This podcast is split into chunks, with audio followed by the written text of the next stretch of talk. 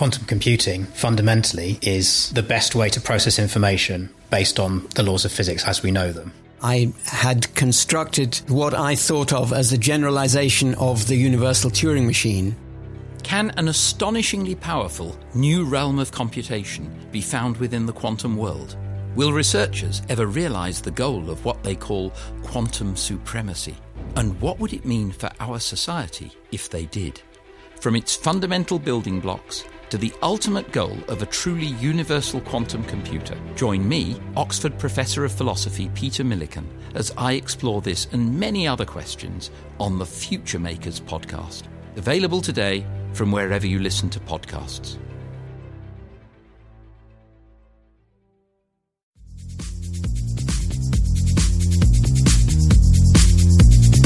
You're listening to the Future Tech Podcast with Richard Jacobs. Future technologies such as artificial intelligence, stem cells, 3D printing, gene editing, Bitcoin, blockchain, the microbiome, quantum computing, virtual reality, and exploring space are much closer than you might think.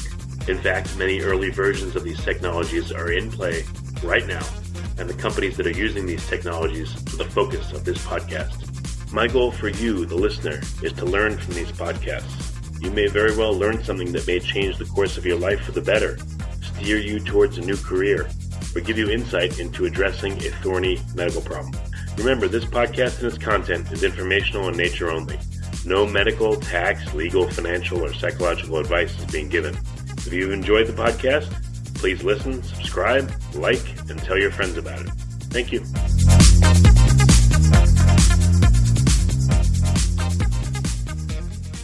Hello, this is Richard Jacobs with the Future Tech and Future Tech Health podcast, and I have uh, James J. Hickman. He's the founder of a company called Hesperos, H-E-S-P-E-R-O-S. The website is uh, hesperosinc.com. Well, tell me about uh, about the company. What uh, you know, you told me offline what the name means. You know, if you don't mind mentioning that again, and then um, you know, tell me how the idea for this company came together. Well, Hesperos. Um actually started in 2000, um, and it was a holding company for my IP. But I started collaborating with Michael Shuler about eight nine years ago, and then we basically took my technology I had been de- developing, which are functional in vitro systems and serum-free medias, and then added it to his multi-organ metabolic systems, and came up with a you know something really was better than the uh, um, the two parts separately. And so we started the company as a real company in um, beginning of 2015. And so we've been around now since then, and um, we're now about 20 people, and we're focusing on um, a human on a chip technology. Um, that comes from Michael Shuler had created the uh, term body on a chip about 20 years ago. They came up with the first patents on basically taking different cell types and linking them with uh, a fluidic flow. Um, but you then combine that with technologies I've been developing, which is a functional system. So, you know, what does a functional system mean? Um, if you go into a doctor's office, um, he doesn't immediately take your blood and look at your biomarkers. Okay, what he does is he says, well, you know, how you doing? Sees how you reply, looks at your eyes, you know, looks to see your gait. Are you walking? Are you limping? Are you listing to the one side? You know, those are functional readouts. He's looking at how your nerves are controlling your muscles. He's looking at how your brain is functioning in terms of cognition. Um, and then he listens to your heart. He looks and says, you know, is your heart beating? He's looking at the heart rate. Um, then he might non-invasively take your blood pressure. These are all also functional readouts. And so what we try and do is we recreate those functions like muscle contraction, nerves innervating muscle and, and causing that contraction, cardiac electrical activity, cardiac force, um, neuronal communication, neurons basically sending electrical impulses to each other. And we combine that in a multi organ system where the fluid is recirculating. Okay, and so they're all the, the organs are all talking to each other. And so when we put liver in there, then we can actually then look at not only a drug, but the liver generally metabolizes a drug into um, different compounds some of which sometimes can be toxic. In some cases, they're deliberately the drug that they want. They want to see whether or not, um, you know, when the liver metabolizes it, that's the more active form of the drug. Um, and so we can then look at the what they call the parent compound and the metabolite in the same system. Um, and that's pretty much what a human on a chip system does. We can add in barrier tissues like GI tract, your intestines, you know, to control as compounds or how it gets into the system. We can also add the other barrier, another barrier tissue called the blood-brain barrier, which is the, you know, the interface between your blood supply and your brain, because your brain really doesn't like, you know, all the components are in the blood. It likes to carefully filter those out. Um, you know, very people don't realize that there's in your bloodstream is about eight percent protein, and in your cerebral spinal fluid, which bathes your neurons, it's actually 0.001 because your brain likes to really control the interactions because there's so much communication, not only with electrical impulses, but also with molecules going on there. So we can build a blood brain barrier into the system as well. And we're working with kidneys and other types of organs as well. I don't know how you're supposed to make a model a multi-organ system on a chip. I mean, each organ itself is super complicated, and the fluid flowing between them, you know, is, is it has all kinds of things. There's nutrition going in it. There's signaling. There's uh, there's all kinds of things going on. I mean, how how far have you been able to model and uh, I, I don't know, is it correlating to real world phenomena? So right. What's an so example of a system you've made, and how good is it? So we've actually been able to show in a four organ system the proper response to drugs. We've been able to, and that's been published, um, we just got a paper accepted in Science Translational Medicine where we looked at for the first time the idea of looking at efficacy, which is does a drug work, and toxicity in the same system. Okay, and so they call this off-target toxicity, and this is done in collaboration with Roche Pharmaceuticals. And what we were able to show is they said, well, okay, can you take a non-multi-drug resistant cancer and a multi-drug resistant cancer, put it in the same recirculating fluid that you have cardiac tissue because most of your chemotherapeutics have some sort of cardiac toxicity and the presence of a liver because also chemotherapeutics are toxic to liver but also they have a lot of chemotherapeutics are converted into toxic species so the um, by the liver and so we then took in that four compartment system two different types of cancer, um, a cardiac force measurement, a cardiac electrical measurement, and then liver. So it's basically a five um, chambered system, okay, and recirculating, and looked at a drug called tamoxifen, which is a standard chemotherapeutic, and showed that the tamoxifen by itself wasn't very effective on reducing proliferation of either cancer but its metabolite, hydroxytamoxifen, was for the non multi drug resistant cancer. And one of the reasons that uh, cancer cells become multi drug resistant is there's these pumps inside of them that pump out um, the chemotherapeutic as fast as it comes in. But you can add a second drug in that blocks that pump. In this case, we use something called verapamil, so which is a drug-drug combination, and we were then showed that we could stop the proliferation of even the multi drug resistant cancer. Okay. At the same time, we were monitoring the cardiac function and the liver function. And what we saw is the electrical activity and the force both um, were affected and they were decreased, okay, uh, in the presence of the tamoxifen and hydroxytamoxifen, but recovered, okay.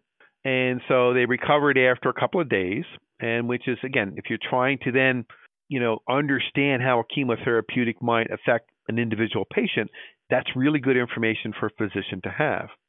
But when we added in the second drug to block the multi drug resistant cancer, um, uh, pushing the drug out of the cells, um, and it decreased the proliferation, but it also increased the toxicity. Okay, so the drug drug combination increased the toxicity, and it didn't recover as well. So again, if a if a physician was looking at this data, looking at your cancer, he'd be able to say, okay, I got to try a different uh, PGP or inhibitor of this pump than the verapamil. Okay, and so this way he could actually do this testing, which right now they do on people.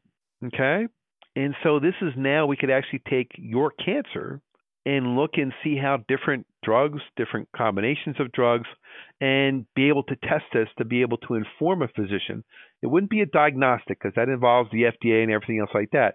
But a physician tries to take as much information he can from as many different sources as he can. And this now enables that to happen in a system and something that can be done within a couple weeks. So, what uh, is the recirculating fluid made of? And if this is proprietary, just say so. But what is this recirculating fluid made of? What are the organ? You know, how are the organs modeled? Like even one of the organs, how do you model it on a chip? All right. So what we do is what I developed about 25 years ago was the first serum-free medium. Most people who are doing this research are still stuck using calf serum. Okay. The problem with calf serum is it's calf serum. Okay, and it's also from a baby. Okay. And so when they actually drain the fluid out of the calf, um, the calf is either dead or terrified. Um, and so there's all these hormones and things like that in there that aren't really good for cells. But there's also a lot of things that need to basically say, you know, you need to be a calf. Um, so by using serum, a lot of cells will de-differentiate, and this is a problem that most labs have. By using a serum-free media, okay, which is not proprietary, we published it, and variations of it. Okay, we've been able to figure out how to keep four and five cell types alive for up to four weeks in this circulating serum free medium. And that paper was just published in Advanced Functional Materials, where we took it out for 28 days. Okay, 28 days being a magical period because if you're going to measure toxicity in an animal for systemic tox, generally they will do that experiment for 28 days. Okay, um, and what we do is we use a different pumping mechanism as well. Instead of using a peristaltic pump or, or something that actually compressive type pump, we just simply use gravity. And we believe this is actually better for the cells. Okay, it causes less stress on the cells. And the other key thing is we're not trying to reproduce the anatomy. Okay, people try and say, well, 3D is is obviously better than 2D. Not always. If I'm trying to make a, an organ that I'm going to implant in somebody's body, obvious, obviously you need to have it to be 3D. If I'm trying to create a system to test the function, all I got to do is recreate the function. So what we do is we try to get the cells in a healthy, mature state and integrate them with these silicon-based devices called microelectromechanical systems, or biomems has been it's been called. Okay, and this allows us to create hybrid 3D systems, which allows us to have the function of the organs without having to preserve the anatomy or reproduce the anatomy. There's a whole field. Oh, okay.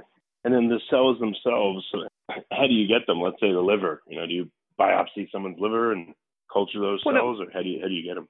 Well, actually, people donate livers, um, and then you know they know that they're going to be used in research, and we can basically buy primary liver cells and because of our serum free formulation, we can get them to not de-differentiate in a fairly simple culture um, system. Whereas most people have to go to great lengths to be able to try and um, keep them differentiated in their systems. With the serum free medias, we don't have to do that. With the cardiac cells, we create from induced pluripotent stem cells. The neurons are from induced pluripotent stem cells. The muscle cells are from satellite cells, which are expanded from a biopsy. Um, we can also, we're now getting to the point of being able to do muscle from induced pluripotent stem cells.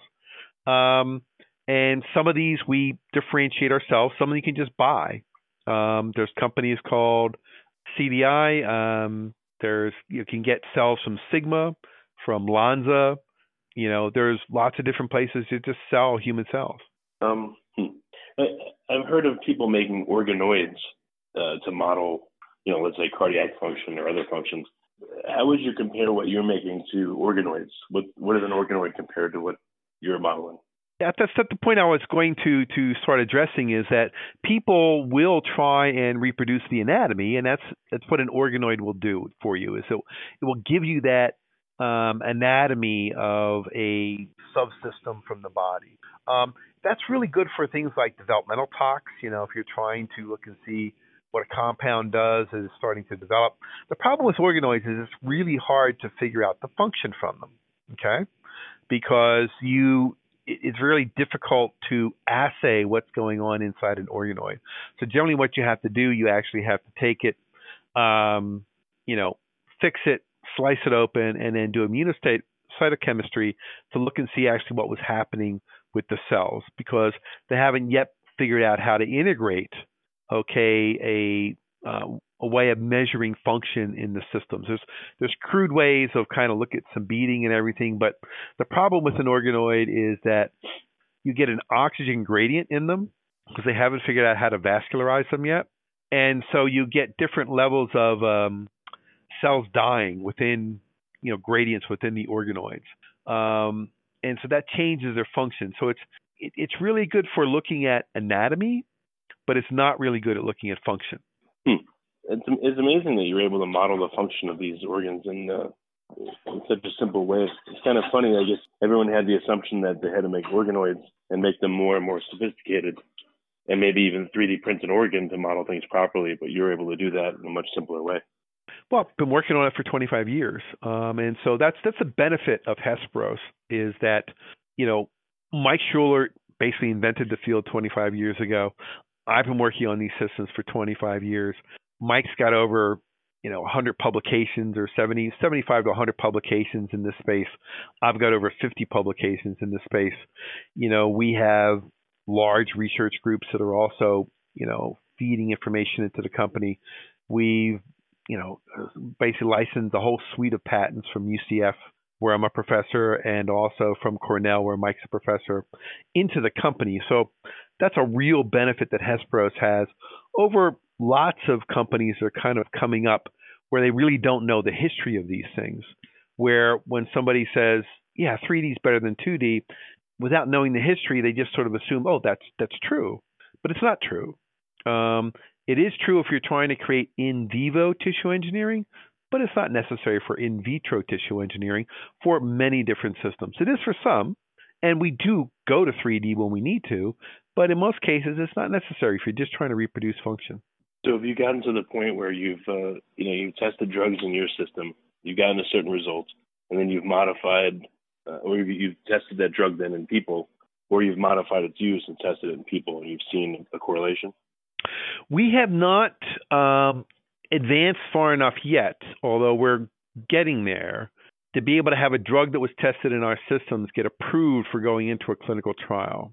Um, one, but we're heading in that direction because to be able to really convince the FDA to go into a human, they they like to have a lot of computer modeling on what the different possibilities are. And generally that is called a PKPD model. So you know how long the drug is sticking around and, and actually how much of it is going to each organ. So they get some idea of the residence time and, and everything for a compound. Um, so what we can do is we can create these PKPD models or pharmacokinetic pharmacodynamic models of our in vitro systems. And we're using those and building those to help predict what we think we might happen vivo. Okay, and that's how we're going to transition our data, okay, to be able to better inform what's going on in clinical trial and hopefully convince the FDA that somebody's drug will be able to go, is safe to go into a human without doing an animal uh, model. And, and this becomes really, really important if you think about rare diseases. In many cases, the compounds, they don't want to have the risk of going into uh, somebody if they don't have an animal model. Um, and so it's really hard to get, you know, drugs um, approved for use in rare diseases because there's just no good way to assay it beforehand. And the last thing I want to do is put, a, you know, a drug into um, somebody who has a rare disease and have to be a catastrophic problem. I mean, think about all the gene therapies, you know, where they started off just trying to go into humans and then people died as a result of it because they didn't have a really good model system for that. So we can actually be a really good model system because we can take the cells from the rare diseases and build what they call a phenotypic model to be able to reproduce aspects of the disease, okay, and basically show that we can um, reverse it or ameliorate the effects of that generally hereditary or some other type of, of rare disease um, at the same time monitoring the tox. Okay, and, and this work could be a huge benefit for looking at rare diseases as well as looking at more common diseases and conditions um, for the general population. Why not start with a um, a drug that's in use already, so you can get uh, clinical data and look at its impact on other organ systems, maybe to find a second use for it, or to see if it has toxicity that maybe wasn't observed when it first came out, um, and then it can be modified to have less side effects. Why not look there? Absolutely, that's that's something that we're definitely working with people on right now, which is a drug that say has been used for something else or has safety data, and they be able to show that for another indication that we have efficacy. Exactly one of the things that we're trying to do right now. And and Hesperos is, is leading in the area of trying to do that um, with um, drug companies. Are you seeing any overall themes? I mean, if you look at enough drugs, perhaps you'll see an overall theme, a recurring theme um, in your modeling that would would maybe uh, steer people in, in, a faster direction towards getting uh, the right drugs for people. Well, we're not. We don't have enough replicates at this point and enough disease models to be able to look at that. Um, we are finding um, evidence that um, some drugs that were toxic, the reason they are toxic is because they overaccumulate in certain organs and that those organs actually do metabolism on them and it's not the liver, which is really why it was really hard to see. Um, we are seeing some of that and we're working with drug companies on that. Um, and so we are look so but we are doing what you suggested earlier, which is looking at drugs that have either been failed in clinical trials, have actually been approved and then pulled, um, and testing against our system. We're really pretty good at being able to predict um, the results and why they failed. We're also working with certain pharmaceutical companies to examine some of their failed drugs and to see whether or not we can predict the results that they saw, you know, not until late in the process. And we're having pretty good success rate there as well. I would think this should be um, mandatory for a lot of clinical trials at a certain stage, so that before you do the trial and get a bad outcome, you can at least model and and uh, you know change your initial starting conditions so it goes better. We believe that's where the future is going to be. I mean, you know, right now animal models are predictive. Um, when you go from an animal model into drug discovery, drug uh, approval process, about only 11% of the drugs survive clinical trials due to tox or not being efficacious animal models are just really poor predictors of what's going to happen in a human. Now, people will say, well, you know, some things have worked. That's absolutely correct because you spent trillions of dollars. Something's got to work. Okay. And, and, and in some cases, animal models have been pretty predictive and have worked uh, well. But overall, the percentage is very low. I mean, we've cured over 200 diseases in mice that have not translated to humans.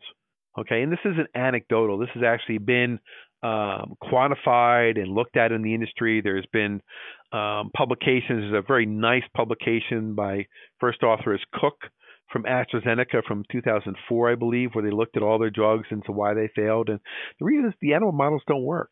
And again, going back to this whole idea, you know, in rare diseases, you don't have animal models for most of them, and you're not going to because it's too expensive.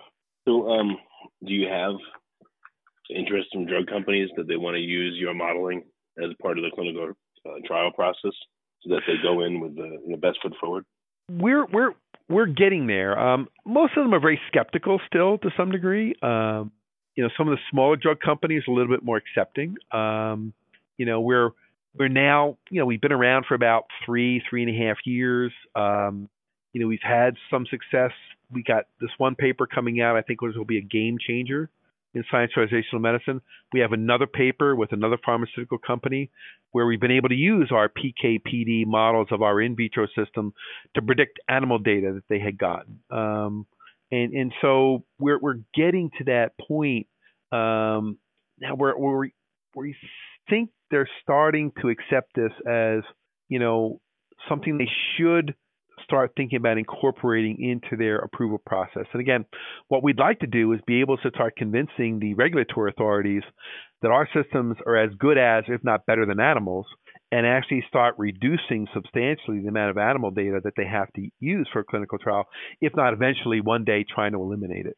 Uh, how fast can you model uh, a given drug It really depends upon the drug and the system and, and kind of what they want. Um, you know, if you want something like a neuromuscular junction, something like uh, you want to test a drug against ALS and you want to have a compound, simple, you know, test, does it restore function in a mutant um, model of the neuromuscular junction?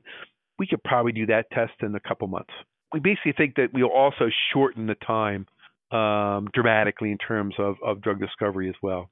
See, because our systems, we can work directly with a medicinal chemist.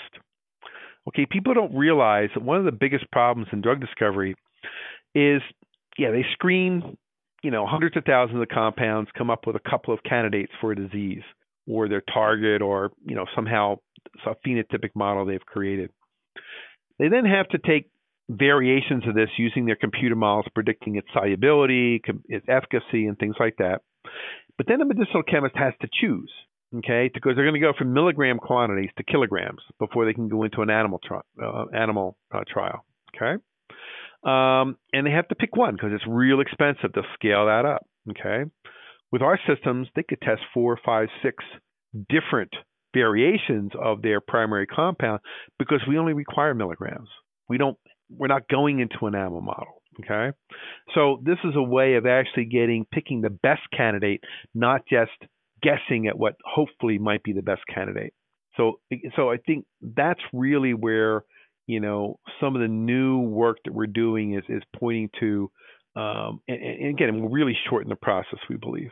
What's a why not challenge, um, you know, a couple of drug companies that are about to go through a trial or that have gone through a trial and say, hey, I'm going to figure out some proprietary data without you telling me if you let me test your drug on our model and I'm going to shock you with what I can tell you, and it's going to correlate with what you've seen.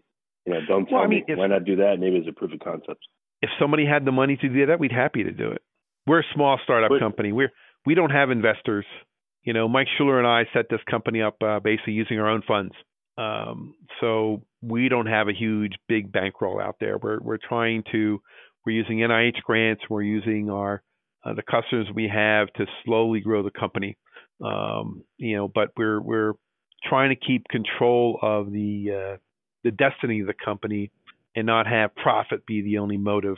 Um, you know, um, for forming the company. We also think that we can do a lot of social good with the company. Again, rare disease spaces, areas that uh, drug companies aren't particularly interested in, that still need attention. How how much uh, ballpark would it cost for you to assay, you know, a certain drug you said it may take several months at least, but uh, it looks like the ballpark cost. Well, it depends. I it really depends. I mean, you know, but certainly uh, less than a million dollars. But even for a startup, that's that's a lot. Yeah, that makes sense. Oh yeah, yeah. If, if somebody was going to willing to come up with the money, I mean, we'd be happy to do it. But for us to come up with, you know, a couple hundred thousand dollars or something else like that, we just can't do that. We just we don't have the funds. So, what what targets do you see as the most likely for you? Um, what areas of um, the whole drug discovery efficacy testing model do you are you, are you just trying multiple ones and seeing which one will, will pop first? Well, so far we've been pretty successful in being predictive for whatever model that people um, have asked us to build because that's we have some standard assays we do, but most of everything we do is somebody comes to us and says, okay, we want you to build this. Um, yeah, you've published this part over here, but we want you to take out the muscle and put in kidney. And, and because our system is very easily reconfigurable, we can do that. So most everything we built is custom. And but they work pretty well in predicting what the compound um, was supposed to do, what they were expecting. Um, so we just want to keep building upon that, um, and especially, especially you know, trying to publish that research and again just get it out there that you know these things are not just it's not just us talking that they work. They've actually been validated peer reviewed published in very high impact journals so they can actually start thinking scientifically that these things actually work. Yeah no that's fantastic. It's amazing. I'm just amazed you're able to model this stuff in such a uh, i don't know called simple way but uh, such a simple way. Seems like it would need incredible sophistication to do this but yet it's working. Well one of the things is is we that's why we don't sell them we don't sell the systems. We actually do it as a service based because it is very complicated.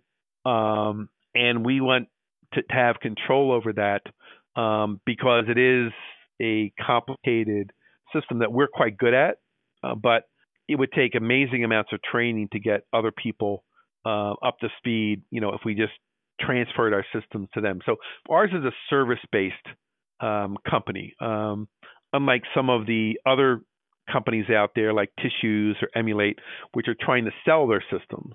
Um, you know, but they're you know either they have to keep their systems really simple, or they're it, they're finding difficulty getting um, you know people to seamlessly add them into their um, uh, research flow because they're complex. These are these are pretty complex systems, and so far there's only five companies out there that can do multi-organ systems at this point. Well, very good. So, with um, what do you see as happening in the next you know, three to five years? What do you hope uh, will be the result of what you're working on? I expect in three to five years that this will become a mainstream technology in the drug development process. Um, I think that we will be able to get drugs using only human on a chip data into clinical trials. I expect in some cases in rare diseases we might be able to go directly from our data into patients if there's clinical safety data. Um, you know, these are the kind of things that we see and are counting on to to push the technology and really fundamentally change how the drug discovery process occurs. And what what is the uh, your ideal of like the most sophisticated system that you'd ever want to make? How many organs would it include, and what would it have? What would it look like? The most sophisticated system would be something where we could do systemic tox. Okay, so right now you, you have to go into an animal to do systemic tox. And systemic tox is you just put the drug in there after it's gone through all the other testing and say, okay, what is it we're going, you know, are we going to see something unknown that we didn't expect, you know, in the animals? And then they go for 28 days, they sacrifice the animals, and they look and see if there's anything unexpected there. So the day we can actually build a multi organ system that re- is accepted as a substitute for systemic tox, you won't need animals anymore. And hopefully that'll happen. We're we hope so too. We we're we're really pushing really hard for that. And so exactly how many organs we need for that, um, not sure. Some people have published ten organs already. Michael Shuler, you know, in his academic lab has published a 13 chamber with different cell types in it, okay, already. So we know it's possible to put many, many types of organs in these systems.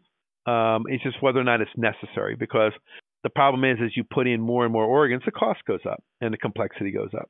You know, so we try to keep it as simple as possible to answer the question. But if we can get predict systemic tox, that will be the most complex system um, that you would need in the drug discovery process. Are you going to try to do that, or you need to stay in your zone of competence right now, and that would take you out of it? Well, we actually got pretty far down the road. But in my academic lab, we were collaborating with L'Oreal for a number of years um, until their head of research, exploratory research, retired.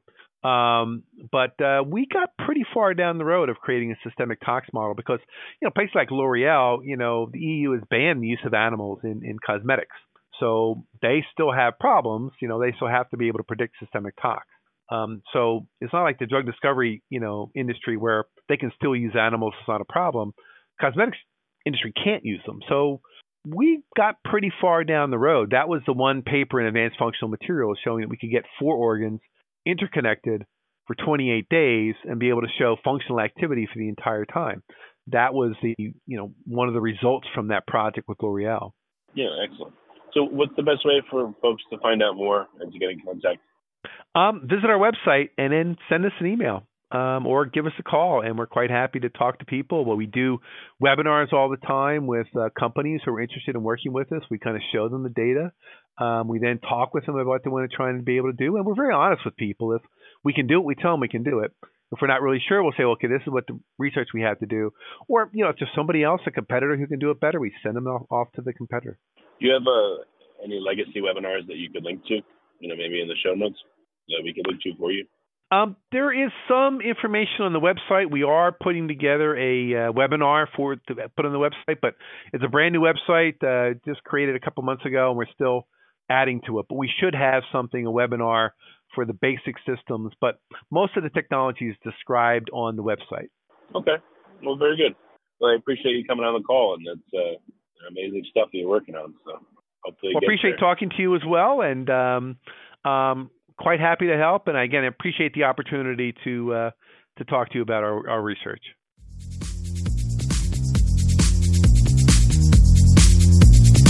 You're listening to the Future Tech Podcast with Richard Jacobs. Future technologies such as artificial intelligence, stem cells, 3D printing, gene editing, Bitcoin, blockchain, the microbiome, quantum computing, virtual reality, and exploring space are much closer than you might think. In fact, many early versions of these technologies are in play right now, and the companies that are using these technologies are the focus of this podcast. My goal for you, the listener, is to learn from these podcasts. You may very well learn something that may change the course of your life for the better, steer you towards a new career, or give you insight into addressing a thorny medical problem. Remember, this podcast and its content is informational in nature only. No medical, tax, legal, financial, or psychological advice is being given. If you've enjoyed the podcast, please listen, subscribe, like, and tell your friends about it. Thank you.